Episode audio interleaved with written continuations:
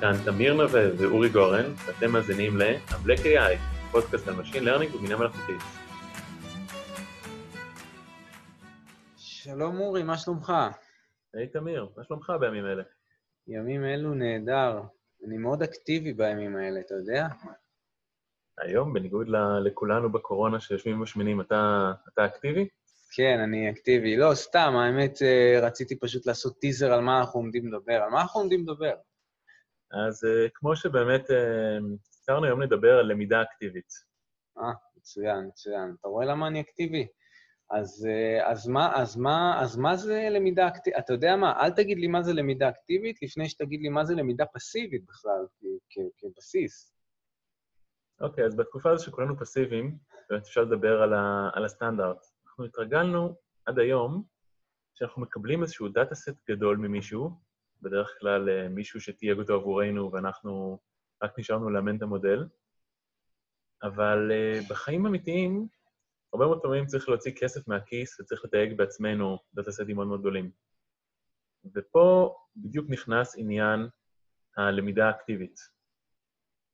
אז מודל למידה אקטיבית, הוא מקבל חלק מהדוגמאות, ויש לו המון המון data לא מתויג, והוא צריך להחליט איזה דוגמה, איזה data sample צריך לתייג הלאה. כן, זאת אומרת, אתה אומר, יש לנו, יכול להיות שיש לנו המון המון data, אבל רק חלק קטן ממנו באמת מתויג, אז איך אנחנו בצורה חכמה אה, אה, נתמודד עם המצב הזה אה, ונבנה מנגנון ש, שעל ה data הלא מתויג יחליט מה מתוכו כדאי לתייג ומה לא, זה מה שאתה אומר.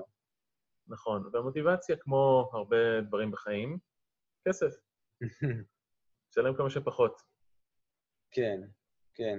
עד כמה זה נפוץ ועד כמה, כאילו, לפני שנכנסים לעובי הקורה של איך עושים את זה או מה השיטות לעשות את זה, עד, עד כמה זה באמת נפוץ מניסיונך ו- ו- ו- ועד כמה באמת אפשר, אה, אה, כמה זה חוסך?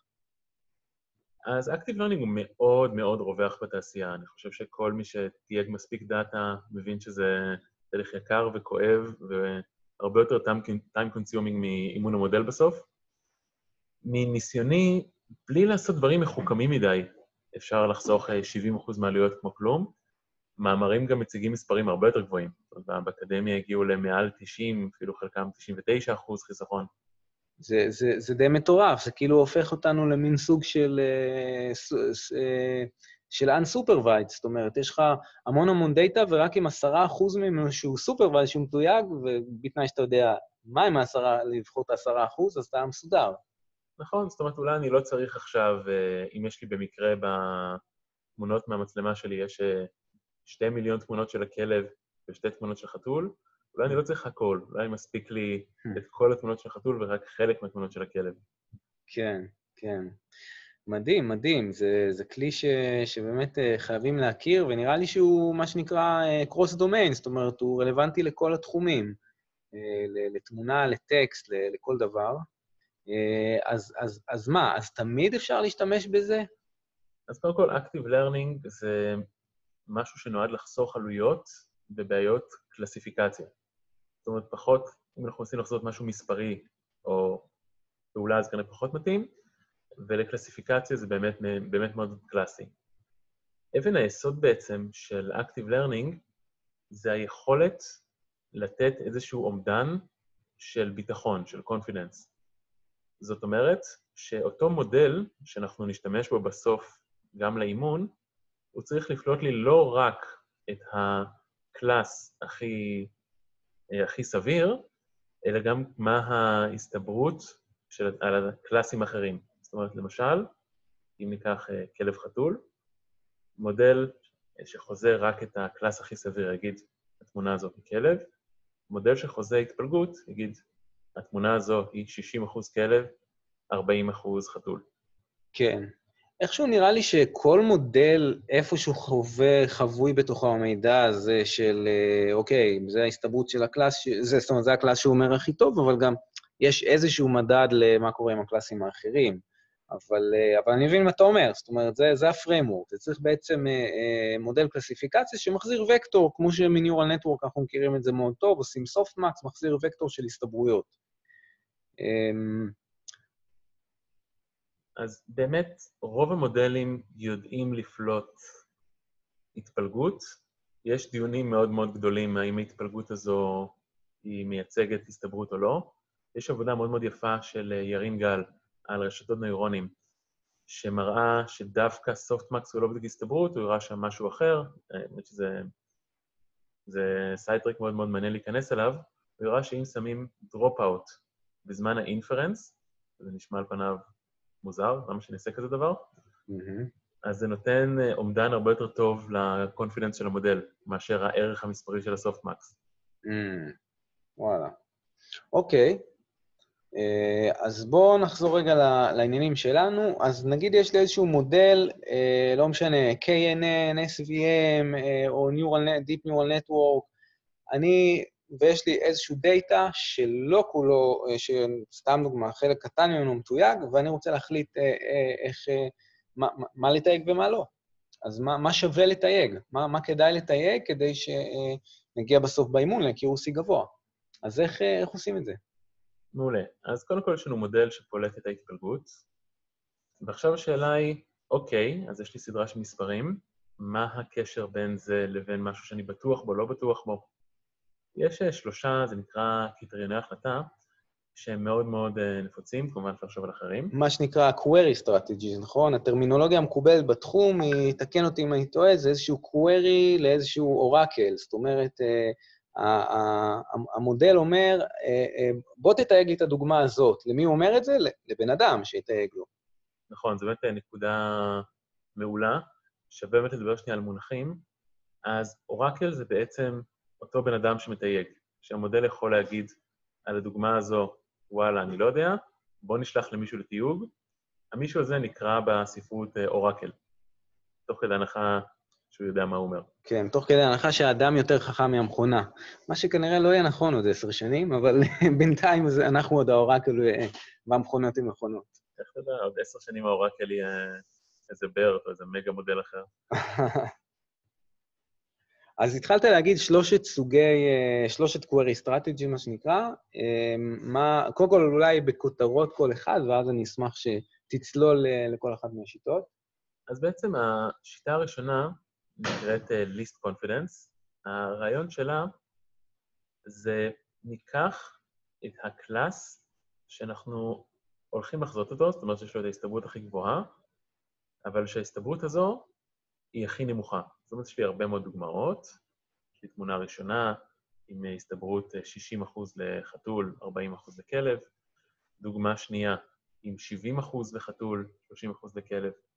ודוגמה שלישית עם 80% לחתול ו-20% לכלב. זאת אומרת, בשלושת הדוגמאות האלה אנחנו נחזה חתול. אבל מי הכי בטוח, מי הכי פחות בטוח שזה חתול, זאת אומרת, זה שאמר, שאכן אמר חתול, אבל בהסתברות הכי נמוכה, הוא ה... זה כאילו ה-least confidence, אתה אומר. בדיוק, זאת אומרת, מאוד מאוד אינטואיטיבי. כן, אוקיי, אז least confidence זה שזה query strategy ראשון, חוץ מזה, אה, אה, רק, רק כטייטל יש לנו גם margin sampling ו-entropy sampling, נכון? אז מה זה, מה זה כל אחד? אוקיי, אז בעצם ב-least confidence מסתכלים רק על הקלאס הכי likely, אבל אפשר להגיד מה עם מה שקורה בהמשך הזנב, מה עם המודל נורא נורא בטוח בו, אבל בשאר הדוגמאות נורא נורא בטוח בו ואולי טועה, מה עם שאר הזנב? או עד כמה הוא מבולבל, אתה בעצם אומר. הוא אומר שזה חתול, אבל אולי הוא אומר שזה חתול, אבל ככה קצת מבולבל, ואולי זה גם קצת כלב, כי, כי, זה, כי ההסתברות היא די קרובה. גם בפועל, הרבה מאוד פעמים המרחקים הם לא 80 אחוז, 20 אחוז, אלא הם כולם 51 אחוז, 53 אחוז, משהו שהוא מאוד מאוד יכול להיות אפילו לא רק שהוא לא confident, יכול להיות שזה אפילו ברמת הרעש הסטטיסטי. כן. אז לפעמים אסטרטגיה זו לא אידיאלית. אה, האסטרטגיות הנוספות, נתחיל עם margin sampling, אומרים, טוב, בואו נסתכל על ה class שהולך להיחזות, כנראה ה-most likely, וזה שאחריו. זאת אומרת, אם ההפרש בין ה class שאני הולך לחזות, במקרה שלנו חתול, לבין ה class השני אחריו, כלב, אם ההפרש הזה הוא גדול, זה אומר שאני בטוח בעצמי. אם ההפרש הזה הוא קטן, זה אומר שאני לא בטוח, ולכן כדאי לשאול את ה oracle שלנו. הבנתי. אוקיי. אז uh, סבבה, דיברנו על least confidence, שזה ה, uh, הגבוהה ביותר, שזה הנמוך ביותר ההסתברות הגבוהה, הנמוכה ביותר מבין כל ההסתברות הגבוהות. דיברנו על ה margin, שזה בעצם הולך לפי הפער הגדול ביותר בין המקום הראשון לשני, והאחרון, ה entropy sampling, שהוא מה? אז אנטרופיה זה מושג מאוד מאוד שימושי באופן כללי ב machine learning, ופה זה נראה לי באמת יישום מאוד מאוד uh, טבעי שלו. אנטרופיה, בשפה פשוטה, זה מדד הבלגן. עכשיו, אנטרופיה, בניגוד ל margin sampling, היא לא מסתכלת רק על ה-most likely וה-second most likely, אלא מסתכלת ממש על כל ההתפלגות. זאת אומרת, אם יש לי כלב, חתול, תפוז, איגואנה, מסתכלת ממש על כל ה class ים האפשריים. זאת אומרת, כמה בלגן יש שם. Mm-hmm. עכשיו, שמתי שאלה אינטואיטיבית.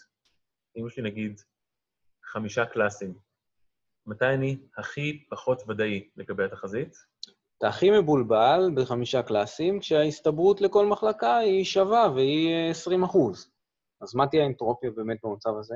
נכון מאוד. אז באמת, אה, חמישה קלאסים, אני לא זוכר בשלוף מה האנטרופיה, אבל באמת, אנטרופיה שאתה תכונה מאוד מאוד מעניינת, שכאשר ההתפלגות היא יוניפורמית, זאת אומרת, כל הקלאסים יש להם הסתברות זהה, לדעתי אפילו זה אחד ביט, אם אני לא טועה, לעומת כאשר ה...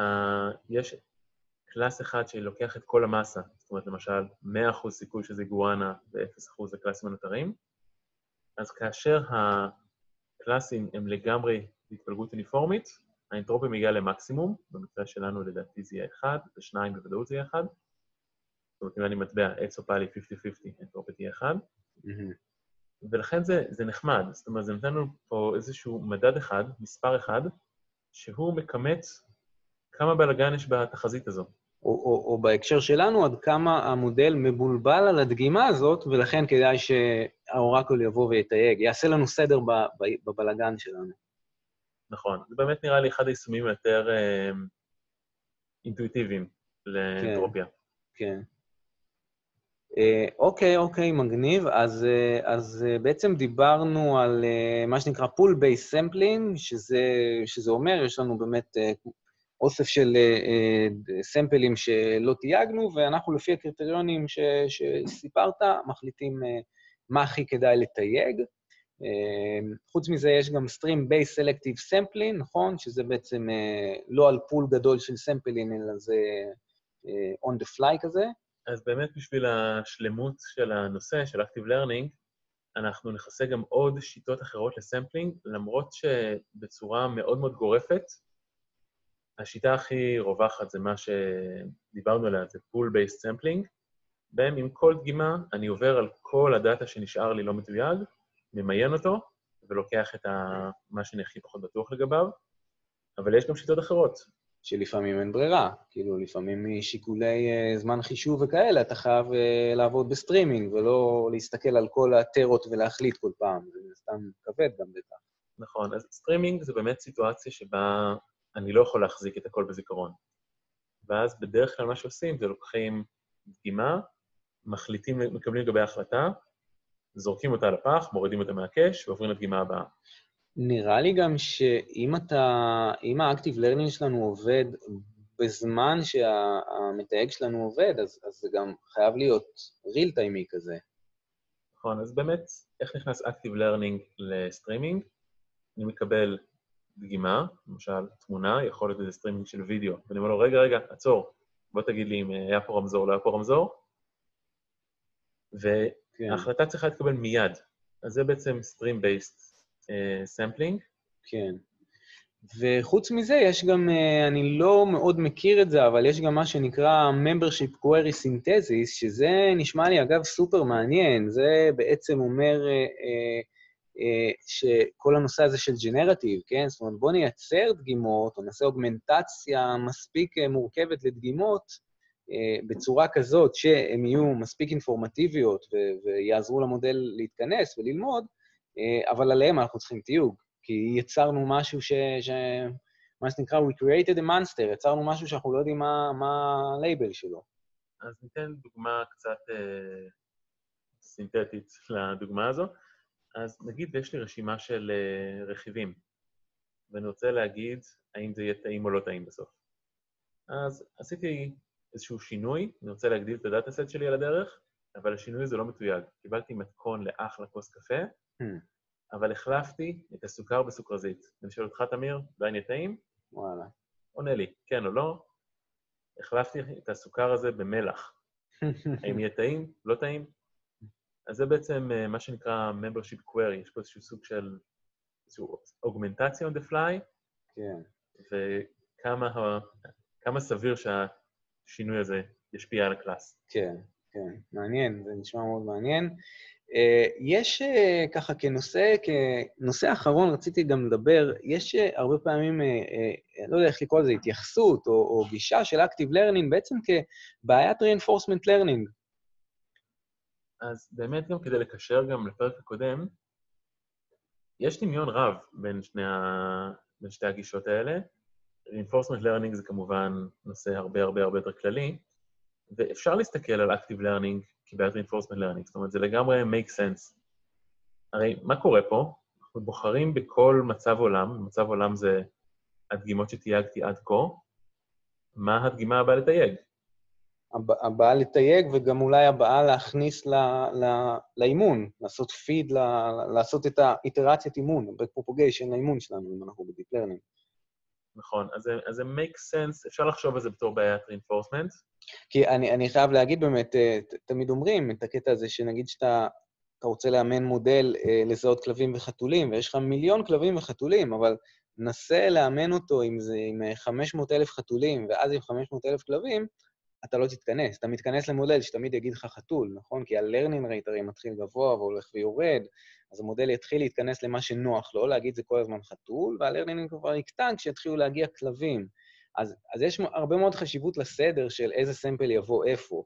אז, אז, אז זה אולי באמת, אחד, אני מניח, אחד הדברים ש, ש, שמזכירים את, את, את ה framework של reinforcement learning, שאנחנו במסילת uh, market decision process, מסילת מצבים שעוברים ממצב למצב, ויש פה חשיבות לסדר של המצבים. אז זו באמת נקודה מעולה, ואפילו אם ניקח אה, מצב שבו לא כל הדגימות זהות בעלות התיוג שלהן. מהמם. למשל, אה, אני אתן דוגמה קצת סינתטית.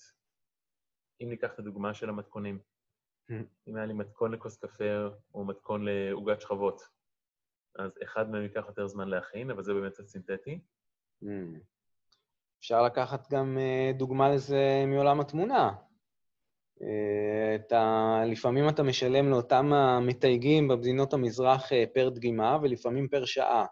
אם אתה משלם להם פר שעה, אז לא בטוח שהעבודה על כל קלאס תהיה אותו דבר. למשל, הם צריכים לסמן קונטור סביב משהו מלבני כמו מכונית, וייקח להם 4-5 שניות אה, לדוגמה, לדגימה, או הם צריכים לסמן קונטור סביב, אה, בקיצוניות עולה לי אה, עץ אשוח, כן? ייקח להם איזה שלוש דקות לדגימה. אז כאילו, כן, הם יכולים לגבות יותר על המחלקה הזאת, על הקלאס הזה או הזה.